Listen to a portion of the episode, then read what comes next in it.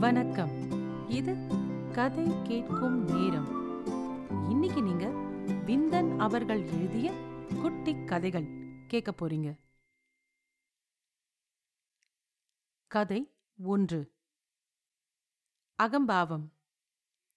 விர் விர் என்று பறந்தது ஒரு கரப்பான். இந்த வீட்டில் எங்கேயோ தேலிருக்கிறது அதனால்தான் கரப்பான் பறக்கிறது.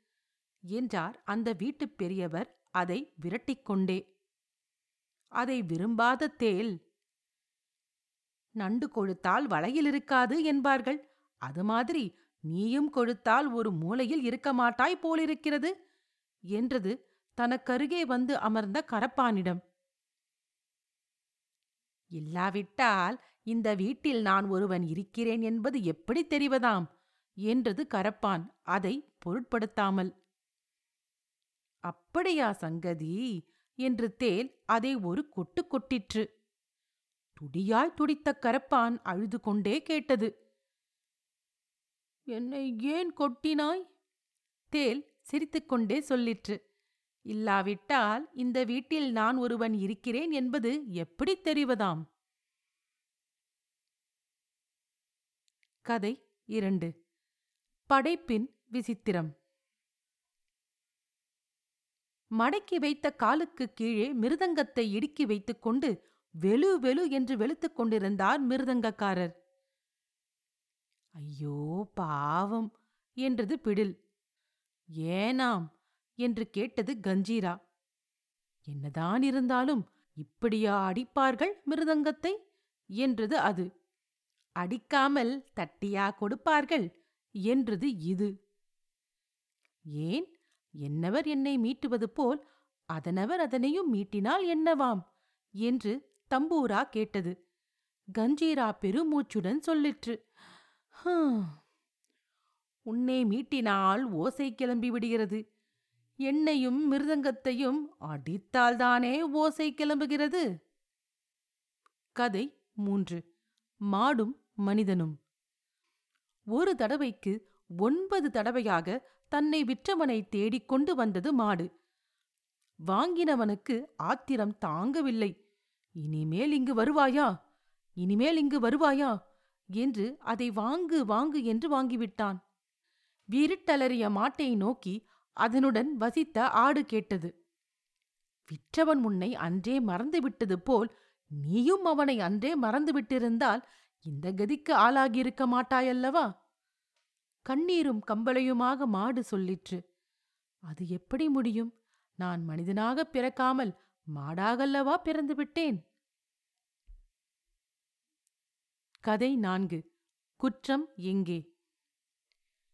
நீலவானம் நெடுங்கடல் பனி மூடிய மலை சிகரங்கள் பழமுதிரும் சோலைகள் பசுமை நிறைந்த நெல் வயல்கள் பூத்துக் குலுங்கும் செடிகள் கொடிகள் கொட்டும் அருவி குளிர்தருக்கள் ஆஹா ஆஹா இந்த உலகமே ஓர் அற்புதம் அற்புதம் என்று பாடிய வானம்பாடியுடன் சேர்ந்து அதன் பாட்டுக்கேற்பத் தானும் தன் தோகையை விரித்து ஆடியது மயில்.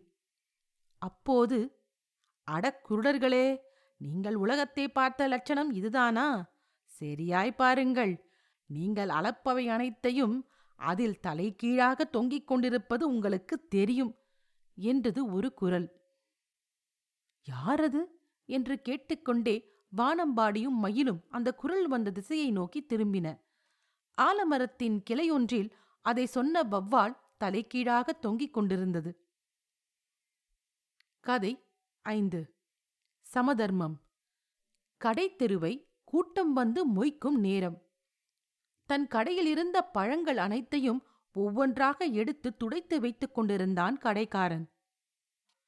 புதுமெருகு ஏற்றப்பட்ட ஆரஞ்சு பழம் ஆற்றாமையுடன் பொறுமிற்று. நம்மையெல்லாம் துடைத்து வைப்பதோடு சரி அந்த ஆப்பிள் பழத்துக்கு மட்டும் என்னவாம் என்று இடைமறித்து கேட்டது திராட்சை. வெள்ளைக்கலை உடுத்தி வெள்ளைப்பனி பூண்டு வெள்ளை அரியாசனத்தில் ஏற்றி ஓ அதை சுற்றி வைத்திருக்கும் அந்த மெல்லிய வெள்ளை காகிதத்தை சொல்கிறாயா? ஆமாமாமாம் அதற்கு எப்போதுமே ஒரு தனி அலங்காரம்தான். என்று அது சொன்னதை திராட்சை ஆமோதித்தது. ஏன்? இருக்கக்கூடாதா? அது உன்னைப்போல் கண்ணங்கரேல் என்றாயிருக்கிறது எப்போதுமே அது தன் அழகிலும் தனி மதிப்பிலும் தனி என்றது அன்னாசி. மாதுளை திரும்பி யாரது? Pineapple Sarah? You are correct முள்ளம் பன்றி போல் இருக்கும் உமக்கு சாதாரண பன்றி போல் இருக்கும் ஆப்பிள் தன் அழகிலும் தனியாய்த்தான் தெரியும் மதிப்பிலும் தனியாய்த்தான் தெரியும் என்றது எரிச்சலுடன். அப்போது அழுகிப்போன ஆரஞ்சு பழம் ஒன்றோடு கன்றிப் போன ஆப்பிள் பழம் ஒன்றையும் எடுத்து கடைக்காரன் குப்பை தொட்டியில் விட்டெறிய வாழ்க சமதர்மம் என்றது வாழைப்பழம். நாசமாய் போச்சு. வாழும்போது இல்லாத சமதர்மம் சாகும்போது எதற்காம்? என்றது ஆரஞ்சு. ஷ் பேசாதே. மனிதர்களுக்கு சமதர்மம் சுடுகாட்டில் கிட்டுவது போல நமக்கு குப்பை தொட்டியிலாவது கிட்டட்டும்! என்று சொல்லி அதன் வாயை அடக்கிற்று திராட்சை. விந்தன் அவர்கள் எழுதிய குட்டிக் கதைகள் கேட்டதற்கு நன்றி. இன்னொரு பகுதியில் உங்களை மீண்டும் சந்திக்கிறேன். ராரா!